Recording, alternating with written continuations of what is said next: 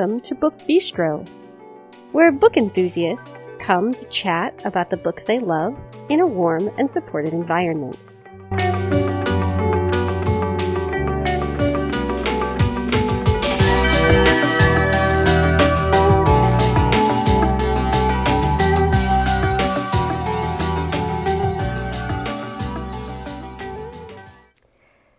Episode is airing on Tuesday, November 10th, 2020. Hello, everyone. This is Shannon, and I am here today with an interview with author Bryan Washington, who will be chatting with us about his debut novel, Memorial. And then, after the interview, we have a fantastic amount of new releases to discuss.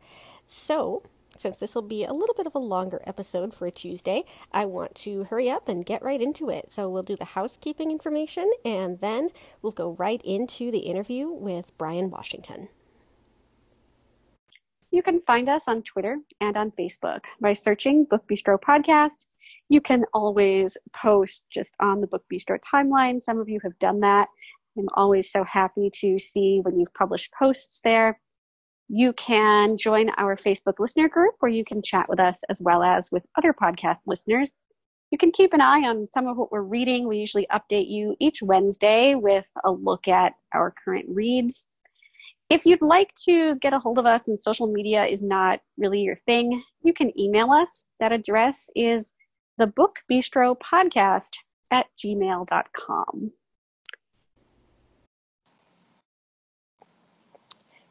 Hello, everyone, and welcome to another edition of the Book Bistro podcast. This is Shannon, and I am joined today by author Bryan Washington, whose novel, Memorial, just came out on the 27th of October. So, Bryan, thank you so much for joining me today. Thanks for having me on, Shannon. You're welcome. Could we start off by giving readers a bit of an introduction to your book? Sure. Memorial is a love story at heart, but it's also a story about a series of folks who are trying to figure out what it means to be okay as individuals and also okay as people among other people as a collective. And they're also trying to figure out what home means for each of them, and whether home is a place, whether it's a history or family, or it's a feeling, a very intangible thing that you can find in a number of places. So, this is a novel with quite an extensive cast of characters. And as I read it to um, prepare for the interview, I found myself really intrigued by the way you were able to mold all of these people own distinct individuals while still creating a really cohesive whole narrative. Was it difficult for you to kind of get into the heads of so many people and understand all of their motivations? It was a little bit tricky, but I think that's also a part of the fun of it, is trying to figure out what each character's desires are, what their loves are, what they're reaching toward, and perhaps the things that they don't even know that they're reaching toward, and how that reflects off of the characters surrounding them. So spending time with them through editing and through the drafting process was just one way of getting closer to the heart of that for each of them. So, the whole concept of being okay and really being at peace with who you are and really feeling accepted not only by the world at large, but also by yourself, I think is a really, really on point topic for so many people right now. Can you speak a little bit about what sort of inspired you to create this group of people to tell this story? Yeah, so originally it was a short story, and I was in the midst of writing what I thought would be the second book after I'd written that story. But I found myself returning to those characters and their concerns, both thematically and I suppose their structural concerns, and they stayed with me. And I think that wanting to figure out where they would end up and wanting to see what the end of their story would yield or trying to get as close as possible to the end of their story was the impetus for actually finishing the book in the long run. So it sounds like then, as you were creating this, you didn't necessarily know where all of these people would end up by like the final page of the book. No, sure didn't. And I think that that is largely one of the reasons that I was able to finish it Right. I think that what part of the reason that I was able to sustain the interest in completing the project because it's three years. And I think that for, I mean, especially maybe it's exacerbated right now, but to retain something for three years and, you know, to think through uh, any given thing for three years, you kind of have to really want to do that, right? To want to see what's on the other side of it and not knowing where the characters would end up and wanting to see where they would lead one another was a pretty massive factor for me that makes a lot of sense. I look at people who, you know, talk about like they spend so many years creating like this one book, and I, I find myself thinking, you know, I don't know that I could stay devoted to a project for that long. So I can definitely understand that. So this is your first actual novel, but you also have a collection of short stories. Is that right? Yeah, that's right. So how what was the difference for you in creating like those short vignettes versus like a full full on novel?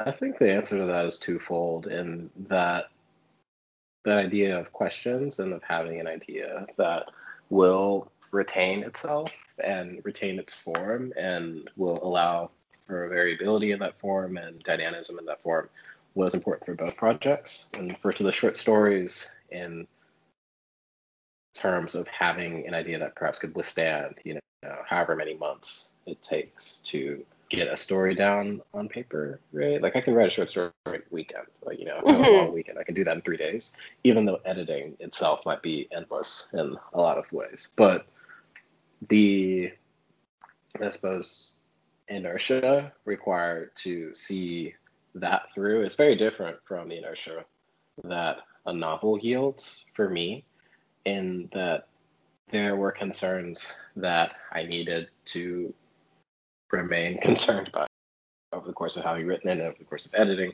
and through all the pitfalls that were both in that liminal space between writing and editing and also afterward. And for Memorial, I had that. But as far as just a structural standpoint, I think that on the page, there really isn't that big of a difference for me, at least, just because I'm someone who conceives of scene and operates with scenes that are usually 2000 words and under and that sort of like 300 to 900 word space regardless of the form so as far as compartmentalizing the moments themselves it was a pretty similar process but there were many many many more moments for memorial than there were for a lot of story collection so I am a reader of novels, and yet short stories have always been really tricky for me because I feel like you just get that like bite-sized glimpse into a character's life, and I find myself like always wanting more. Like no matter how complete an author is able to make a story, I find myself like wondering, but but then what? So it fascinates me when people are able to kind of move from form to form and give us these little bite sized pieces and then write something with such a magnificent scope as you did with Memorial. Do you have a preference for like one versus the other? Not really. I mean, I think that if I have the chance to write a few more, one might surface. But offhand, I think that they were both equally difficult to try and do. You know, in that regard, ah. they were very much the same.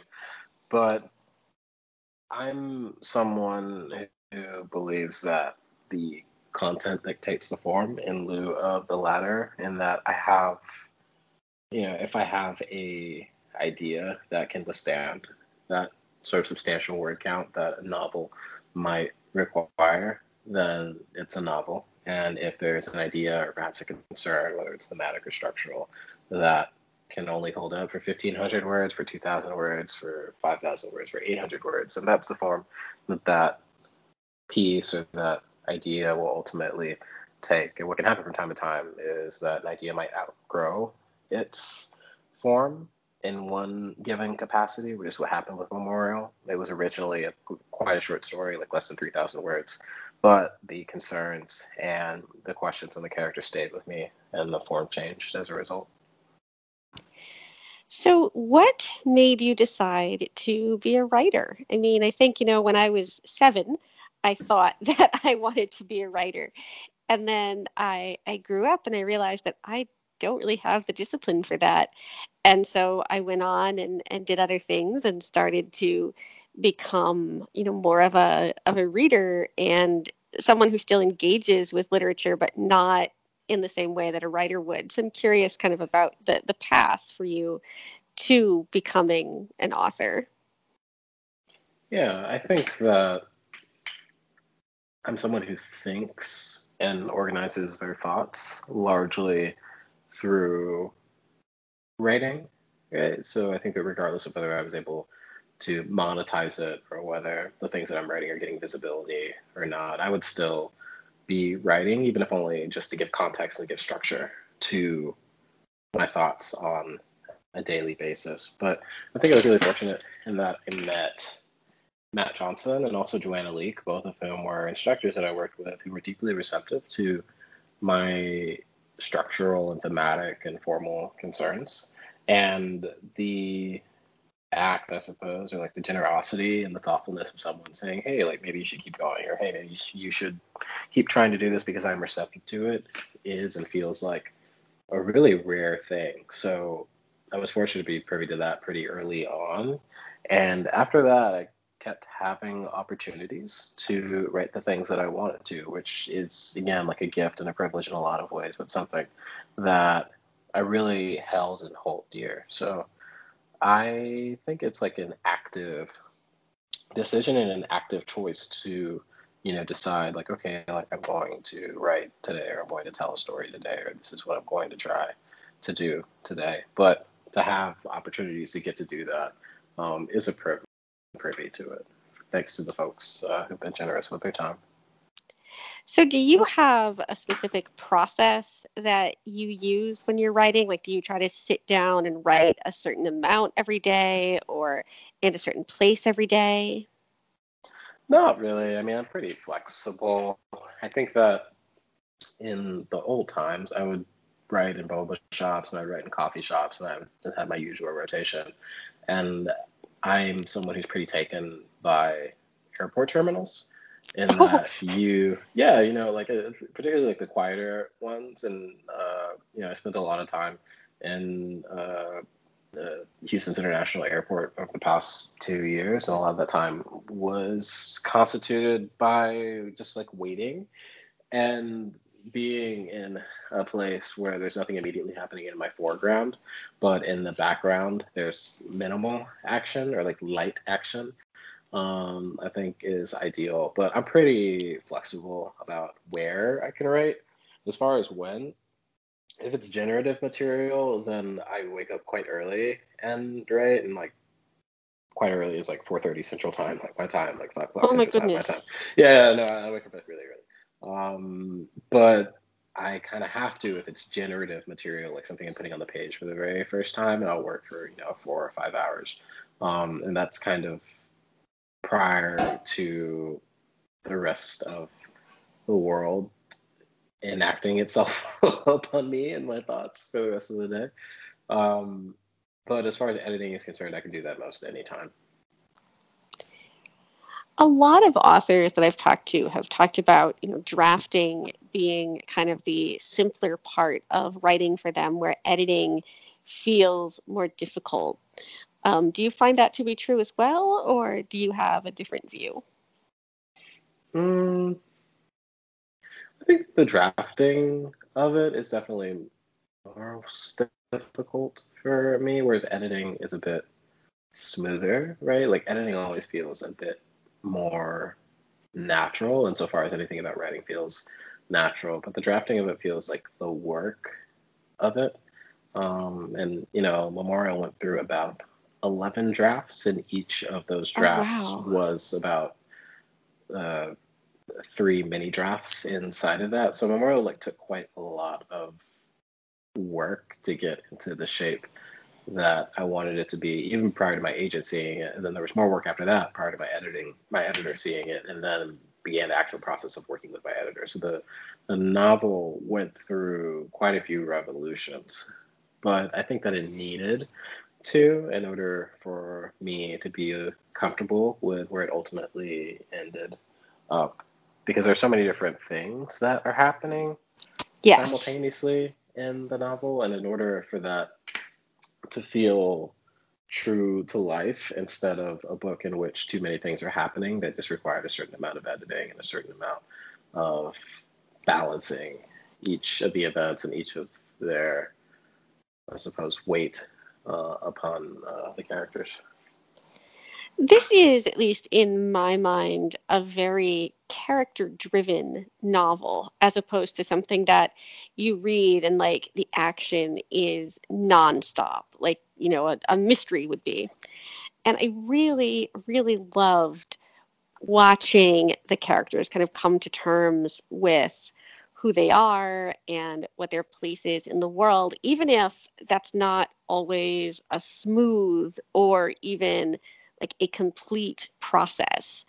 So I'm wondering, as you were writing, did you find yourself kind of like wishing for more action, or was it a very deliberate choice to kind of make this more of an internal kind of novel? That's a really thoughtful question. It was very much the latter. I think that I only knew a handful of things about what the larger project would look like for the outset. But one thing that I did know was that I wanted to write a novel that was largely characterized by the sort of creases in between the sort of capital letter moments or the sort of moments that be might be more amenable to like being like a highlight or like like an action shot or like an action moment. Uh, I think partly because that was the sort of book that I wanted to read, and so many of the novels that I'm taken by are a bit quieter and they are a bit more internal, and partly because those were the concerns that I had at the time, like this question of like trying to be okay, didn't feel as if that would be punctuated by like a bank robbery or like an extraterrestrial visit.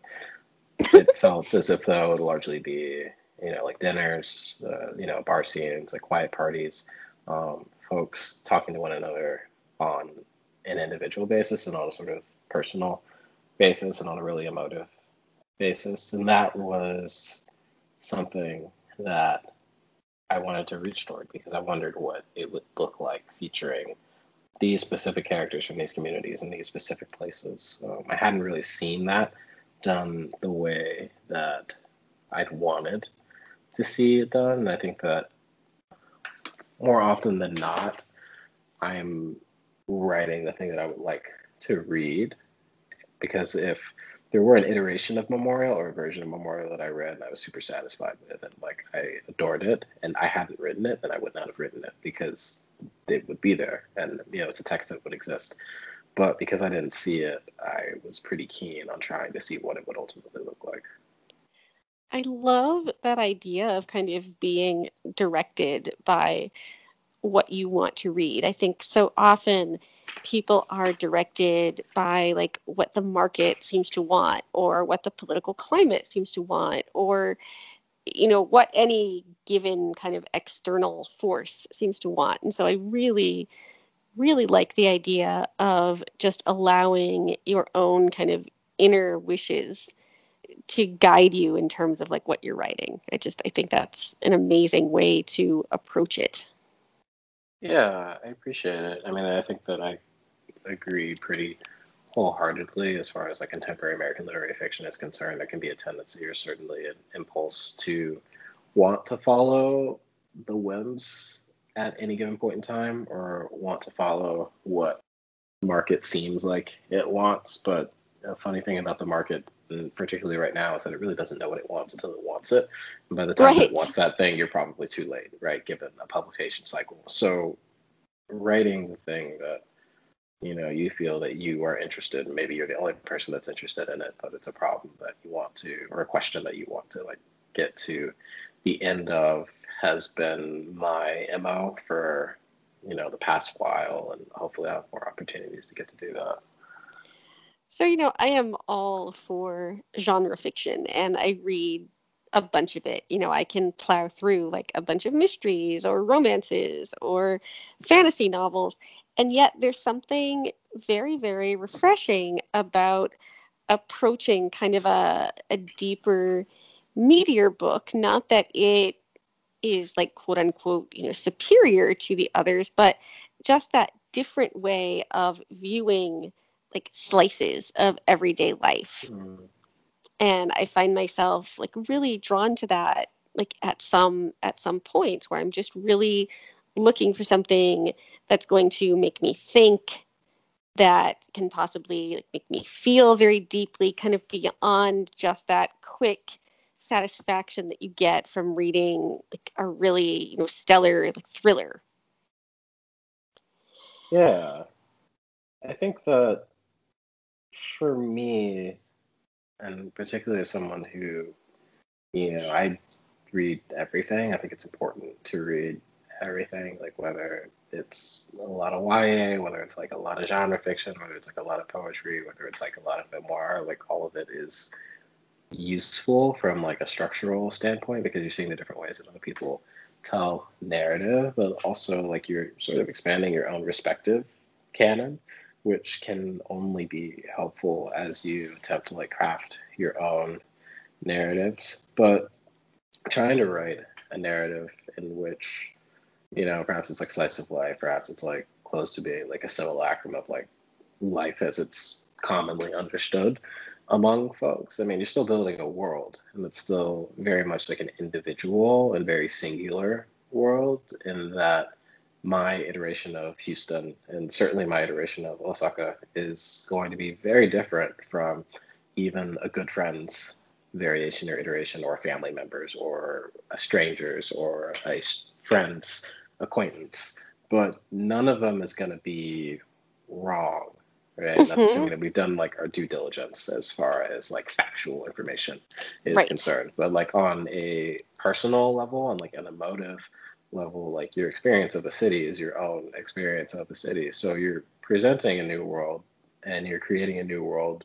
And that's a really cool thing to get to do to get to spend time in a very specific experience of a place or the very specific uh, experience of a person. Speaking of authors doing their their due diligence and you know really looking into factual information for a book, was there anything that you actually had to like research and learn more about as you were writing Memorial? Uh, everything, everything to some extent. Uh, you know, but, but yeah, but much this book, uh, the, the, the writing process and the editing process were deeply characterized by research. Um, I researched pretty extensively each of the neighborhoods that the characters revolve around. Um, looked and researched each of the that every character sort of traffics in or navigates and negotiates. Um, spent a good deal of time in bars in Osaka, both just because I was seeing friends and hanging out, and uh, also because at some point, once it sort of metabolize that the book would in fact be a book that I was working on from a more like strategic structural standpoint to get a sense of the rhythms of those spaces. Right? Um, I think that research and the writing process are not even a little bit divorced from me, even if it's something that seemingly would be natural, right? Or like seemingly would be something that I wouldn't need to research. There's a certain amount of work that like you need to do. And by way of that, I'm saying like I feel like I need to do before I'm even remotely comfortable putting characters on the page. Because I think that if you have that foundation of research and if you've done your due diligence and you have that sort of expositional narrative with all of the I suppose, peripheral details surrounding it, then you can really play with the form and then you can really play with the narrative itself because you know that your thing that you're trying to write has a basis in the world and it's a sound basis in the world because you spent time and done the work. So even before I started thinking about how to make characters refract off of one another and how to like create their lived experiences on the page. I need actual experience to pull from. So very, very uh, extensive research took place for the novel. I have always been a person who struggles to to research, at least struggles to research in kind of the um, like more academic way. I was mm. a grad student um, in social work, and I found all of the like journal article reading and like heavy, you know, statistical data analysis, just really, really difficult. And it seems like the kind of organic research that you're talking about, you know, spending time in the the places and coming to like a deep personal understanding of the environments you're writing about seems like a much in some ways more enjoyable way to kind of go about the research process i would think uh, enjoyable. Um, I could go either way on because sometimes like, it's still work, you know. you know, sure. Like, why, why would I want to do this work, right? Like, um, but it's it's necessary work, right? And I think that trying to find ways to make it amenable to you and your process is just as much as a process as the research itself. But there's also like this sort of overarching desire not to embarrass, you know, your friends ah, yes. that, and your communities that you're writing about, whether or not you belong to those communities or if they're peripheral or parallel communities, right? Like you want to do right by the folks that you are looking to write about. And sometimes that means going on, you know, a week research binge to, you know, finish the last two sentences of like a very short paragraph. And sometimes it means spending an extensive amount of time in a place in order to round out the emotional weight of the scene, or it means interviewing folks just to have a sense of what a character's geographic trajectory would look like, as opposed to like what you put on the page and then making those changes on the page to reflect like what what actually would look like. Um, I think that for me, as someone who was just could not have been a worse student, what has oh. made oh. like the research that just could not have been just absolute folly, just like the worst. But what has made like the research process of fiction and a story so attractive to me and so essential to me is that you're doing i mean there is like a there's like a tangible end goal in a way that perhaps felt a bit less tangible for me like as a student. And that like i'm trying to tell the best iteration of this story as i can and i cannot do that if i do not have like a foreground and a foundation from which to pull from and if i don't feel comfortable with that foreground and that foundation. And i'm personally someone who doesn't feel comfortable if like I don't know what I'm talking about.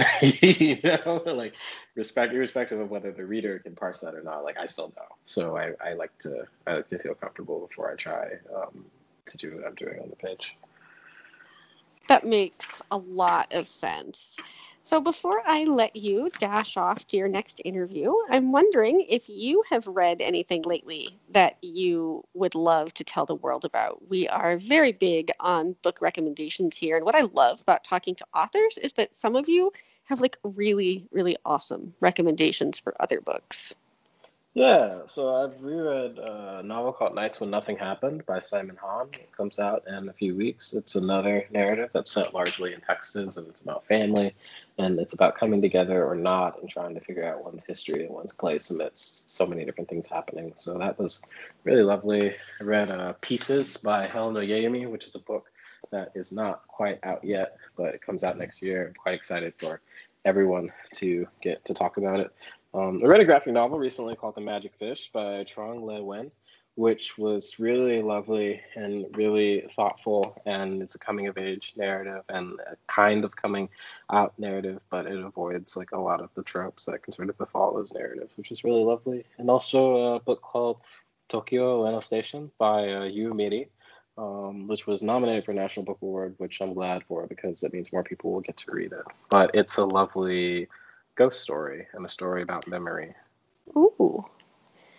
Well, I want to thank you so much for taking time out of your schedule to chat with me this afternoon and also also to congratulate you on this stunning stunning piece of literary fiction. Yeah, thanks so much, Shannon. I really appreciate you taking the time. All right, you take care. Likewise. Take care. So, if you haven't picked up Memorial, I hope that after that interview you will do so. And now, let's talk about new books because there are a bunch of them this week. If you listened to last week's episode, you may remember that it was not a super full release week in the way that um, November 3rd often is or the third of you know any month, the first Tuesday of the month. But here for November 10th, we have so much great new stuff. So I'm going to get right in. Starting, of course, with a few books that you've heard us mention before on our most anticipated books of November episode. So first up, we have one of Stacy's picks. This is A Cuban Girl's Guide to Tea and Tomorrow by Lauren Taylor Namey, and it is a young adult novel. Then we have another young adult novel, this one a thriller, and one that I am super excited about. This is Those Who Pray by Jennifer Moffett. And we hang out still in young adult land with Brooks pick. This is Lies Like Poison by Chelsea Pitcher.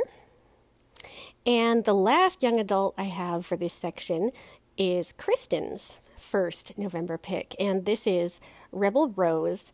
It's The Queen's Counsel, number one, by Emma Theriault. And then, for a thriller that Kira is super excited about, we have Little Cruelties by Liz Nugent, which I read last month and really, really loved. So now that I've mentioned those, I want to talk about some books that you haven't heard us talk about before. And first on that list is a general fiction title called The Care of Strangers, and it's by Ellen Michelson. It's set in a New York City hospital, and it's about a heroine who's a nurse there, and she learns a lot about self care through caring for her patients. So it's a story of personal connection, it's a story of self love, and in a way, perhaps, it is a story of finally understanding who we are and what our place is in the world. So, this is The Care of Strangers, and it's by Ellen Michelson. Then we have some historical fiction. The Fallen Angel. This is the Frances Gorges series, book three by Tracy Borman. This is historical fiction. It started out with The King's Witch, which I believe came out in 2017. And it is very big into court intrigue, into the politics of the time. If you really want a deep dive into the London monarchy, I highly recommend this series. So, this is The Fallen Angel, Frances Gorges Book 3 by Tracy Borman. Next up is The Lady Brewer of London by Karen Brooks. And I have read a couple of Karen Brooks' other books, my favorite being The Locksmith's Daughter, which is about a woman who was a spy um, in, I believe it was the 16th century. And it was just super, super intense and good and filled with all the historical detail that I could have wanted. So this one, The Lady Brewer of London, is set in 1405 and it's about a woman who is trying to keep her family afloat. And in order to do this, she turns to the family business of her mother's relatives and she becomes an ale brewer, which, of course, is a position that is mostly occupied by men during this time. So, this is The Lady Brewer of London, and it is by Karen Brooks. Next up is one that I'm really, really excited about. This is a debut novel this is Glimmer as You Can by Danielle Martin. It is out in audio on November 19th, but available in print and ebook this week. It is the story of a dress shop by day and an underground women's club by night. It's set in 1962, and I'm so excited for it. It kind of reminds me, from what I've read of the blurb, like a little bit of kind of maybe The Dollhouse by Fiona Davis. I'm not positive, but that's just like the sense I got from reading the blurb. So, this again is Glimmer as You Can by Danielle Martin. And then we have Tsarina by Ellen Alpsten. This is, again, a historical novel, and it looks at the life of Catherine I of Russia. And there's not a ton of historical fiction about Russia out there, so this one really caught my eye. You know, we see a lot of things about France and England and Italy and Ireland and, you know, Rome, but not so much about Russia. So this is one that I'm super excited about. It is Tsarina and it is by Ellen Alpsten. So, how about some romance? Starting with historical romance, we have The Truth About Dukes. This is Rogues to Riches, Book 5 by Grace Burrowes. And I know that Stacy talked about the first book in this series last year, and she was really looking forward to it. I have never read a Grace Burrowes book. Um, I know a lot of people really enjoy her, and I don't have a good reason for not having read one. I just haven't picked it up. But if you are a fan of hers, you might want to check this out.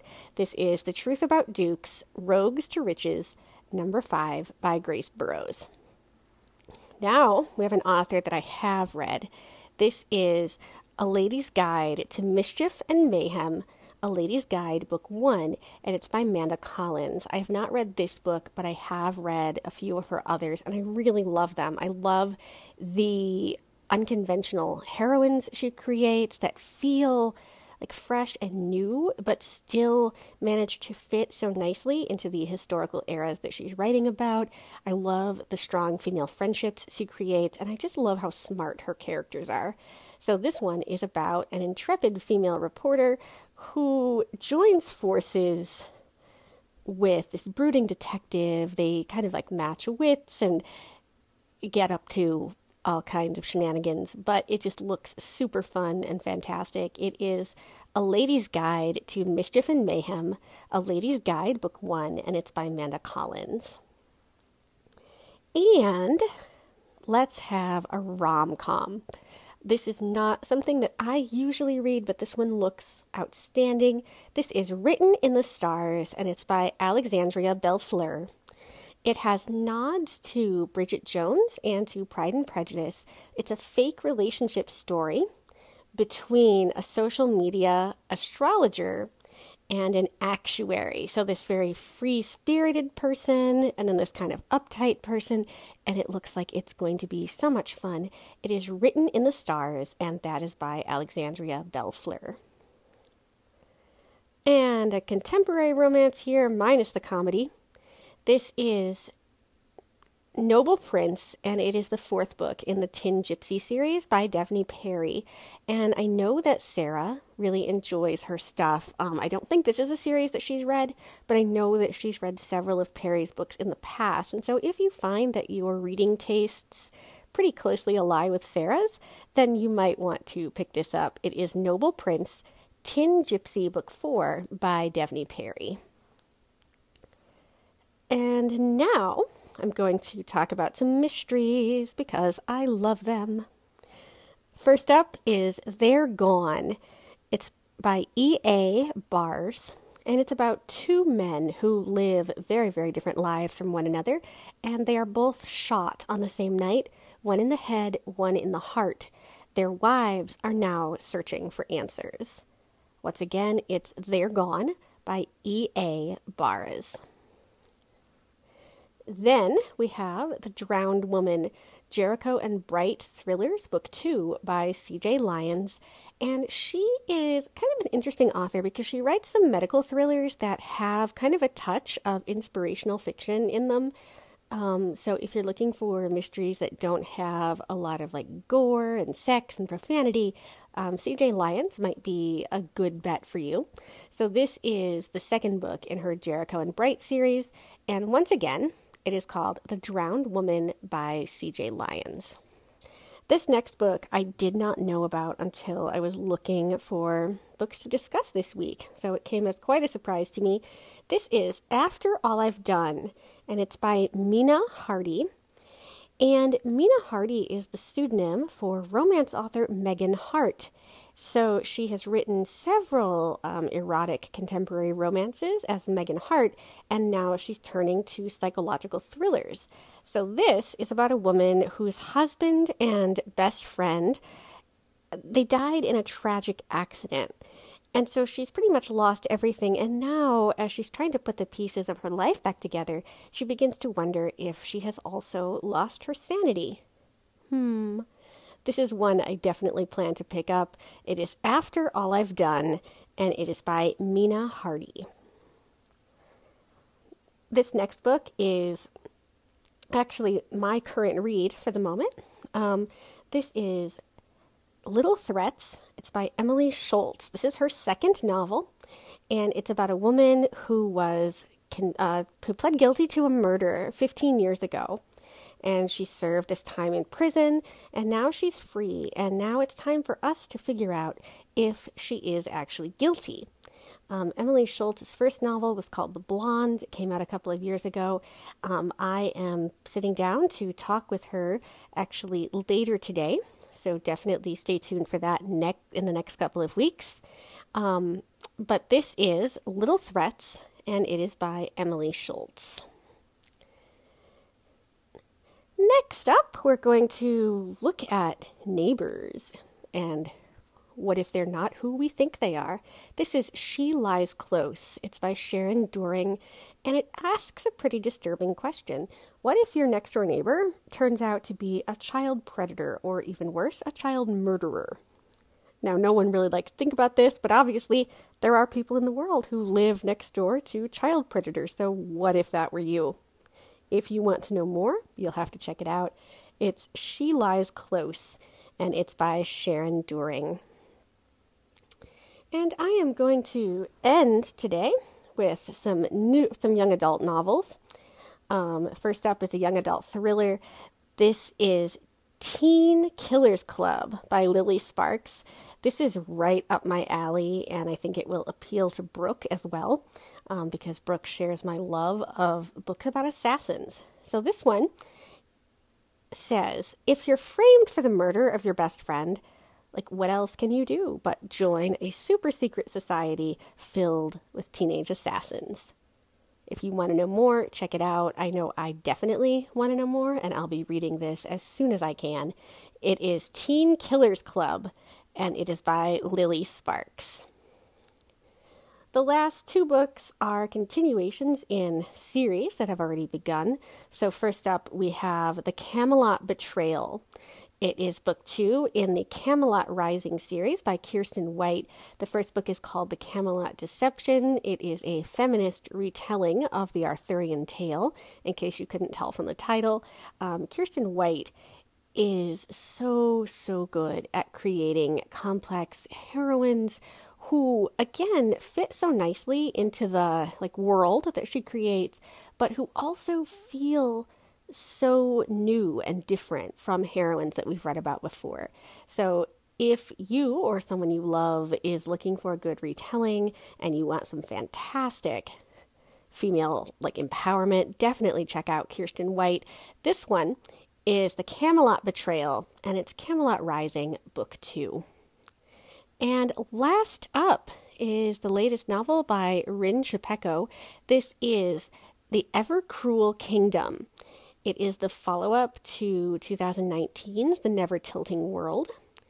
And it is a novel, a series, I guess, that talks about these interconnected characters who live in a very interesting world that I don't want to spoil. I feel like this is best read with very little information so that as you learn the twists and turns that this series takes, you are just as surprised as I was.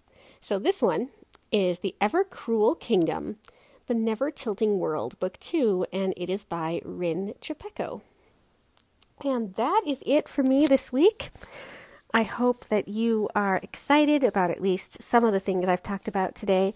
I know I was super happy when I was making this list because there were just so many things that I was excited to talk about. So hopefully, your TBR piles are brimming with fantastic books.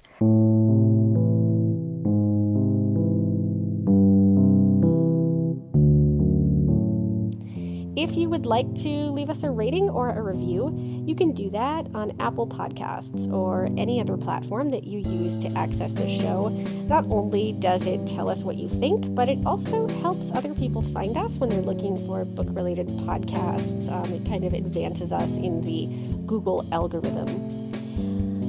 So I will be back next Tuesday morning with an author interview and, of course, the guide to new releases and some number of us will be back on Friday with more bookish greatness. Take care, everybody.